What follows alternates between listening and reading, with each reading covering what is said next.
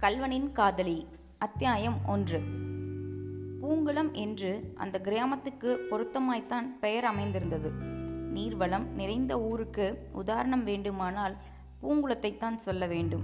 ஆடி ஆவணி மாதத்தில் ஊருக்கு வெளியே சென்று பார்த்தால் குளங்களிலும் ஓடைகளிலும் வாய்க்கால்களிலும் வயல்களிலும் தண்ணீர் நிறைந்து ததும்பி அலைமோதி கொண்டிருக்கும். எங்கெங்கும் ஜலமயமாகவே காணப்படும்.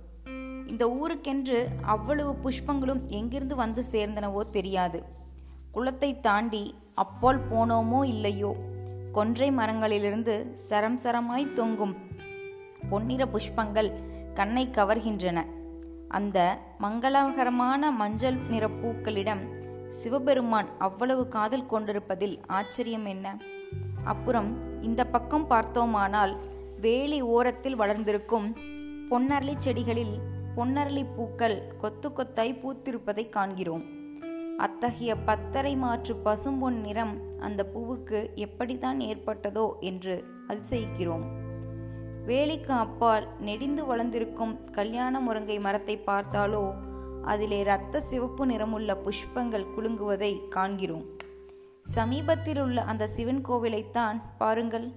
கோவில் பிரகாரத்தில் மதுல் மதிலை அடுத்தாற்போல் வளர்ந்திருக்கும் பன்னீர் மரங்களிலே அந்த பன்னீர் புஷ்பங்கள் எவ்வளவு அழகாய் இருக்கின்றன பச்சை பசேல் என்ற இலைகளுக்கு மத்தியில் இந்த வெண்ணிற மலர்கள் எப்படி சோபிக்கின்றன? அடுத்தாற்போல் இருக்கும் பவளமல்லி மரத்தையும் அதன் அடியில் புஷ்ப பாவாடை விரித்தாற்போல் அதிர்ந்து கிடக்கும் பவளமல்லி பூக்களையும் பார்த்துவிட்டாலே ஏன் அப்பால் போவதற்கே நமக்கு மனம் வருவதில்லை. ஆனாலும் மனதை திடப்படுத்தி கொண்டு அதோ சற்று தூரத்தில் தெரியும் குளக்கரையை நோக்கி செல்வோம். ஒற்றையடி பாதை வழியாக செல்லும்போது கம்மென்று வாசனை வருவதைக் கண்டு அண்ணாந்து பார்க்கிறோம். அது ஒரு நுணா மரந்தான் பார்ப்பதற்கு ஒன்றும் அவ்வளவு பிரமாதமாயில்லை. எனினும் அந்த மரத்தின் சின்னஞ்சிறு பூக்களிலிருந்து அவ்வளவு நறுமணம் எப்படித்தான் வீசுகின்றதோ. இதோ தடாகத்துக்கு வந்துவிட்டோம். குளத்தின் கரையிலே உள்ள நந்தவனத்திலே மட்டும் பிரவேசித்து விட்டோமானால் திரும்ப வெளியே வருவதே பிரயாசையாகிவிடும். ஆகையால் வெளியிலிருந்தே அதை எட்டி பார்த்துவிட்டு போகலாம். அதோ நந்தியாவட்டை செடிகளில் கொத்து கொத்தாக பூத்திருக்கும் வெண்ணிற பூக்கள் கண்ணை பறிக்கின்றன. அந்த புறத்தில் செம்பருத்தி செடிகளும் வேலி ஓரம் நெடுக கொக்கு மந்தாரையும் இந்தண்டை பக்கம் முழுவதும் மல்லிகையும் முல்லையும் பூத்து குலுங்குகின்றன அதோ அந்த பந்தலில் ஒரு புறம் ஜாதி முல்லையும் இன்னொரு புறம் சம்மங்கியும் பூத்து நந்தவனம் முழுவதிலும் நறுமணத்தை பரப்புகின்றன. அந்த ஈசான்ய மூலையில் ஒரே ஒரு ரோஜா செடி வீட்டுக்கு புதிதாய் வந்த விருந்தாளியைப் போல் சங்கோஜத்துடன் தனித்து நிற்கிறது. அதிலே ஒரு கிளையில் கொத்தாக பூத்த இரண்டு ரோஜா பூக்கள் ரோஜா பூவாம் ரோஜா பூ பிரமாதமான அதிசயம்தான் என்று சொல்வது போல் குளத்தின் கரையில் அடர்ந்து வளர்ந்திருக்கும் அரளி செடிகளிலே அரளி புஷ்பங்கள் மண்டி கிடக்கின்றன. செண்டு காட்டுகின்றார்களே செண்டு. இயற்கை தேவி கட்டியிருக்கும் இந்த இலைகளுக்கிடையில் கொத்து கொத்தாய் பூத்திருக்கும் இந்த செவ்வரளி பூக்களின் அழகை என்னவென்று சொல்வது? ஆஹா அந்த பூக்கத்தின் மேலே இதோ ஒரு பச்சைக்கிளி வந்து உட்காருகிறது. கிளியும் அந்த இயற்கை பூச்செண்டும் சேர்ந்து ஊசலாடுகின்றன. ஏதோ தெய்வலோகம் போல் உயர்வாய் சொல்கிறார்களே அந்த தெய்வலோகத்தில் இதைவிடச் சிறந்த சௌந்தரிய காட்சி இருக்க முடியுமா? கடைசியாக அந்த குலத்தையும் பார்த்து விடுவோம். அது குளமா அல்ல புஷ்ப காடா மலர் குலத்துக்கு ஒரு சக்கரவர்த்தி உண்டென்றால் அது செந்தாமரைதான் என்பதில் சந்தேகமில்லை. எத்தனை பெரிய பூ? அதுவும் ஒன்றிரண்டு பத்து இருபது அல்ல. ஆயிரம் பதினாறாயிரம். அவை தலை தூக்கி நிற்கும் கம்பீரந்தான் என்ன? சௌந்தரிய தேவதை செந்தாமரை பூவை தன் இருப்பிடமாக கொண்டதில் வியப்பும் உண்டோ? புஷ்பராஜா கொழுவீற்றிருக்கும் இடத்தில் தாங்களும் இருக்கிறோமே என்று வெட்கப்பட்டு கொண்டு அந்த மூலையில் சில அள்ளிப்பூக்கள் ஒளிந்து நிற்கின்றன. இன்னும் சிறிது கூர்ந்து பார்த்தால் சில நீலோத்பலங்கள் இதழ் விரித்தும் விரியாமலும் தலையை காட்டிக் கொண்டிருப்பதும் தெரிய வருகிறது. ஆமாம் ஆங்காங்கே வெள்ளை வெளேரென்று தோன்றுகின்றவை கொக்குகள்தான். ஆனால் அவை மீனுக்காக தவம் செய்கின்றனவா? அல்லது அந்த அழகு காட்சியிலே மதிமயங்கி போய்த்தான் அப்படி சலனமற்று இரு நிற்கின்றனவா? நாம் சொல்ல முடியாது. இந்த அற்புத சௌந்தரிய காட்சியிலிருந்து நமது பார்வையை சிறிது வேறு பக்கம் திருப்புவோம். குளத்தின் கரையில் படித்துறைக்கு சமீபத்தில் உள்ள ஒரு சிறு மண்டபத்தை பார்ப்போம். அந்த மண்டபத்தில் இப்போது விபூதி ருத்ராட்சதாரிகளாக இரண்டு பெரியவர்கள் உட்கார்ந்து அனுஷ்டானம் செய்து கொண்டிருக்கிறார்கள். அவர்களில் ஒருவர் தர்மகர்த்தா பிள்ளை இன்னொருவர் அவருடைய சிநேகிதர் சோமசுந்தரம் பிள்ளை. சிவாய நம சிவாய நம சிவாய நம உமக்கு தெரியுமோ இல்லையோ? நமது திருச்சிற்றம்பலத்தின் மகளுக்கு கல்யாணம் நிச்சயமாகிவிட்டது என்றார். தர்மகர்த்தா பிள்ளை. தெரியும் ஆனால் அந்த பையன் முத்தையன்தான் ஏமாந்து போகிறான். அவனுக்கு முறைப்பெண் அல்லவா கல்யாணி? முறைப்பெண்ணாவது ஒன்னாவது சுத்த தருதலை பையன். ஒரு காலனா சம்பாதிக்க யோக்குதே இல்லை. அவனுக்கு யார் பெண்ணை கொடுப்பார்கள்? இருந்தாலும் அவன் ரொம்ப ஆசை வைத்திருந்தான். காத்திருந்தவன் பெண்ணை நேற்று வந்தவன் கொண்டு போன கதைதான். இப்படி இவர்கள் பேசிக் கொண்டிருக்கையில் அந்த மண்டபத்தின் அருகே ஓர் இளைஞன் வருகிறான். அவன் காதில் மேற்படி பேச்சின் பிற்பகுதி விழுகிறது.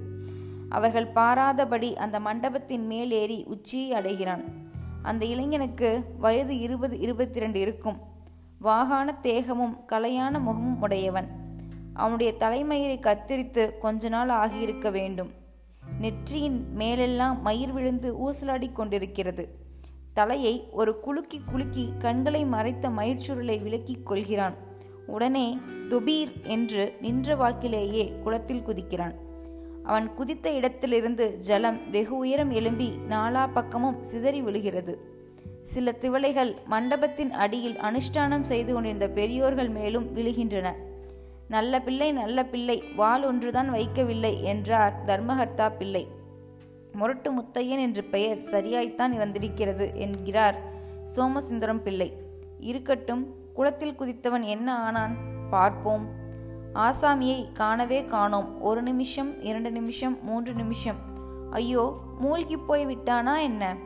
ஒரு கணம் நமது நெஞ்சு துணுக்குறுகிறது. இல்லை அதோ ஜலத்தில் குமிழி வருகிறதே. கொஞ்சம் தூரத்தில் நாலைந்து எருமை மாடுகள் சுகமாய் படுத்து கொண்டிருந்த இடத்தில் முத்தையன் ஜலத்துக்கு வெளியே தலையை தூக்குகிறான். அந்த எருமைகளின் வாளை பிடித்து முறுக்கி விரட்டுகிறான். அவை கரியேறி நாலா பக்கமும் ஓடுகின்றன. மண்டபத்திலிருந்த இரண்டு பெரிய மனுஷர்களும் அடடே அடடே என்று கூவிக்கொண்டு எழுந்து அந்த மாடுகளை நோக்கி ஓடுகிறார்கள். முத்தையன் அங்கிருந்து நீந்திச் சென்று குளத்தில் தாமரைகள் பூத்திருக்கும் இடத்தை அடைகிறான். ஒரு தாமரை பூவை பறிப்பதற்காக அதிடம் அணுகுகிறான். என்ன பிரேமை இது? பூ இருந்த இடத்திலே ஓர் இளம்பெண்ணின் சிரித்த முகம் காணப்படுகிறதே. முத்தையன் தலையை ஒரு தடவை குலுக்கியதும் முகம் மறைந்து மறுபடி பூ பூ ஆகிறது. முத்தையன் அந்த பூவை அடிக்காம்போடு பலமாக பிடித்து இழுத்து பறிக்கிறான். அப்பா என்ன கோபம்? என்ன ஆத்திரம்? கோபத்தையும் ஆத்திரத்தையும் அந்த பூவனிடமா காட்ட வேண்டும்? பூவைத்தான் பறிக்கலாம். மனதிலுள்ள ஞாபகத்தை அந்த மாதிரி பறித்து எரிந்துவிட முடியுமா? முத்தையன் பூவுடனே இரண்டு தாமரை இலைகளையும் பறித்து சுருட்டி கொண்டு கரையேறுகிறான். கிராமத்தை நோக்கி நடக்கிறான். அவனை பின்தொடர்ந்து நாமும் செல்வோம். அத்தியாயம் இரண்டு. இடுப்பிலே ஈரத்துணி கையிலே சுருட்டிய தாமரை இலை தோல் மேல் காம்புடன் கூடிய தாமரை பூ இந்த விதமாக முத்தையன் பூக்குளம் கிராமத்து வேளாளர் வீதி வழியாக சென்றான். இயற்கையாகவே வேகமான அவனுடைய நடை வீதி நடுவிற்கு வந்ததும் இன்னும் சிறிது விரைவாயிற்று. அப்போது அவன் முகம் சிவந்து கண் கலங்கிற்று. பெருமூச்சு வந்தது. நேரே எதிர்ப்புறமே பார்த்து கொண்டு சென்றவன் சட்டென்று இடதுபுறம் நோக்கினான். ஏதோ அவனால் தடுக்க முடியாத ஒரு காந்த சக்தி அவனுடைய கண்களை அப்படி வழிந்து இழுத்ததாகவே தோன்றியது. அவன் பார்த்த இடத்துக்கு நேரே வாசலில் பந்தல் போட்ட ஒரு வீட்டின் காமரா உள் தெரிந்தது. அதன் ஜன்னலுக்கு பின்னால் ஒரு பெண்ணின் முகம் காணப்பட்டது. அந்த முகத்தின் கருவிழிகளில் ததும்பி நின்ற ஜலத்துளியை உருவிக்கொண்டு ஒரு பார்வை கார்காலத்து மின்னலைப் போல் கிளம்பி வந்தன. அதன் வேகத்தை சகிக்க முடியாமல் முத்தையன் உடனே தன் கண்களை திருப்பிக் கொண்டான். முன்னைவிட விரைவாக நடந்து சென்று வீதியின் கோடியில் இருந்த தன் வீட்டை அடைந்தான். அவன் வீட்டுக்குள் நுழைந்தபோது சமையலறை உள்ளிருந்த இனிய பெண் குரலில் பாபநாசம் சிவன் பாடிய குந்தலவராளி கீர்த்தனம் பாட்டு பாடுவது கேட்டது. உன்னை துதிக்க அருள்தா இன்னிசையுடன் உன்னை துதிக்க அருள்தா பாட்டை கேட்ட முத்தையன் தன்னை அறியாமல் உற்சாகத்துடன் தலையை ஆட்டினான். மேற்படி பல்லவியை அடுத்து அணுப்பல்லவியை தானே பாடத் துவங்கினான். பொன்னை துதித்து மட பூவையரை துதித்து சின்னதனமடைந்து சித்தமும் கலங்கிடாமல் உன்னை துதிக்க அருள்தா. இந்நிசையுடன் உன்னை துதிக்க அருள்தா. முத்தையன் இந்த அணு பல்லவியை பாடிக்கொண்டே ஈரவேஷ்டியை கொடியில் உலர்த்தி கொண்டிருந்தான். அப்போது சமையலறையின் கதவை சற்று திறந்து கொண்டு ஒரு பெண் நிலைப்படியில் நின்றாள். அவளுக்கு வயது பதினாலு பதினைந்து இருக்கும். முகத்தில் குறுகுறுப்பு கண்ணிலே விஷமம். அவளை பார்த்ததும் முத்தையனின் உடன் பிறந்தவளாயிருக்க வேண்டுமென தெரிந்து கொள்ளலாம். முத்தையன் அணுப்பல்லவியை நிறுத்தியதும் அவள் அண்ணா இந்த பாபநாசம் சிவன் ரொம்ப பொல்லாதவராய் இருக்க வேண்டும். அவர் என்ன எங்களை அப்படி திட்டுகிறார்? மடப்பூவையர் என்கிறாரே. ஸ்ரீகள் எல்லோருமே மடத்தனமுள்ளவர்களா என்ன? என்று கேட்டாள். முத்தையன் கலகலவென்று நகைத்தான். இல்லை அபிராமி அதற்கு அப்படி அர்த்தமில்லை. மடப்பூவையர் என்றால் மடம் உள்ள ஸ்ரீகள் என்று அர்த்தம். மடம் என்பது ஸ்ரீகளுக்கு வேண்டிய நான்கு குணங்களில் ஒன்று. நாணம் அச்சம் மடம் பயிர்ப்பு. அதாவது முக்கியமாக உன்னை போல் வாயாடியா இருக்கக்கூடாது என்றான். போ அண்ணா நான் வாயாடிதான். நீ வாயே இல்லாத ஊமை பெண் ஒருத்தியை கட்டிக்குள். அது இருக்கட்டும். ஸ்ரீகள் பேசாதான் படாதே தவிர பாடலாமோ கூடாதோ?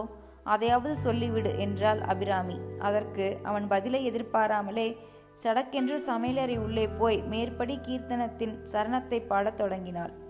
முத்தையன் உலர்ந்த வேஷ்டி கட்டிக்கொண்டு நெற்றியில் சந்தனப்பொட்டு வைத்துக்கொண்டு கூடத்தில் போடப்பட்டிருந்த ஊஞ்சலில் உட்கார்ந்து ஆடலானான். அபிராமியுடன் சேர்ந்து சரணத்தின் பிற்பகுதியை அவனும் பாடினான். ஆனால் அவன் வாய் பாடிற்றே தவிர மனம் சிந்தனையில் ஆழ்ந்திருந்ததென்பதை அவன் முகம் காட்டிற்று. பாட்டு முடிந்ததும் அபிராமி மறுபடியும் நிலைப்பாண்டியனை வந்தாள். அண்ணா ஒரு சமாச்சாரம் கேட்டாயா என்றாள். என்ன சமாச்சாரம்? எதிர்வீட்டு பூனைக்கு நாய்க்குட்டி பிறந்திருக்கிறதே அந்த சமாச்சாரம் தானே? இல்லை அண்ணா கல்யாணிக்கு கல்யாணம் நிச்சயமாகி விட்டதாமே உனக்கு தெரியுமா என்றுதான் கேட்டேன். முத்தையனுடைய முகத்தில் வேதனையின் அறிகுறி காணப்பட்டது. அவன் சற்று கடுகடுப்போடு ஆமாம் அதுதான் இப்போது எனக்கு தூக்கம் வராமல் கவலையாயிருந்தது. நீ போய் உன் காரியத்தை பார் என்றான். மாப்பிள்ளை அப்படி ஒன்றும் கிடடில்லையாம் அண்ணா நாற்பத்தெட்டு வயசுதான் ஆச்சாம் என்று சொல்லிவிட்டு குதித்து கொண்டு உள்ளே சென்றாள் அபிராமி. ஒரு நிமிஷத்துக்கெல்லாம் மறுபடி அவள் கதவண்டை முகத்தை காட்டி அண்ணா மாப்பிள்ளை தலையிலே எண்ணி பத்து கயிறுப்பு மயிர் இருக்காம். வெள்ளெழுத்து இப்போதான் வந்திருக்காம். பத்தடி தூரத்துக்குள் இருந்தால் தடவி பார்த்து எருமை மாடா மனுஷாலா என்று கண்டுபிடிச்சு விடுவாராம் என்று கூறிவிட்டு மறைந்தாள். மறுபடியும் திரும்பி நிலைப்படிக்கு வந்து ரொம்ப பணக்கார மாப்பிள்ளையாம் அண்ணா அவர்கள் வீட்டிலே மரக்காலை போட்டுத்தான் பணத்தை அளப்பார்களாம். மூத்ததாரத்தின் நகைகள் மட்டும் முப்பத்தி ஆயிரம் பெறுமாம் அவ்வளவு நகையும் கல்யாணிக்குத்தான் போடப் போகிறாராம். அடே அப்பா கல்யாணியின் அழகுக்கு அவ்வளவு நகைகளையும் பூட்டிவிட்டால் தூக்கி கொண்டே போய்விடாதா? என்று அடுக்கிக் கொண்டே போனாள். முத்தையனுக்கு நிமிஷத்துக்கு நிமிஷம் எரிச்சல் அதிகமாக்கி கொண்டு வந்தது. அவன் இந்த அபிராமி உன்னை யார் இந்த கதையெல்லாம் கேட்டார்கள்? உள்ளே போய் அடுப்பு காரியத்தை பார் நீ இங்கே வம்பு வளர்த்து கொண்டு நிற்பாய். அங்கே சாதம் கூடாய் போய்விடும் என்றான். இல்லை அண்ணா என்னதான் சொன்னாலும் இந்த காலத்திலே பணம்தான் பெரிதாயிருக்கிறது. அவர்கள் மேலே நாம் கோபித்து கொண்டு என்ன பண்ணுவது? கல்யாணியை இப்போது உனக்கு கட்டி கொடுத்தால் நம்மால் ஒரு பொன் சரடாவது பண்ணி போட முடியுமா? பணக்காரன் பேச்சு பந்தியிலே ஏழை பேச்சு சந்திலேதான். இப்படி பேசிக்கொண்டே அபிராமி ஊஞ்சலின் அருகில் வந்து விட்டாள் முத்தையனால் அதற்கு மேல் பொறுக்க முடியவில்லை. சட்டென்று எழுந்திருந்து அபிராமியின் கையை பிடித்து கரகரவன் இழுத்து போய் சமையல் அறைக்குள் தள்ளினான் கதவை தடால் என்று சாத்தி நாதாங்கியை போட்டுவிட்டு திரும்பினான்.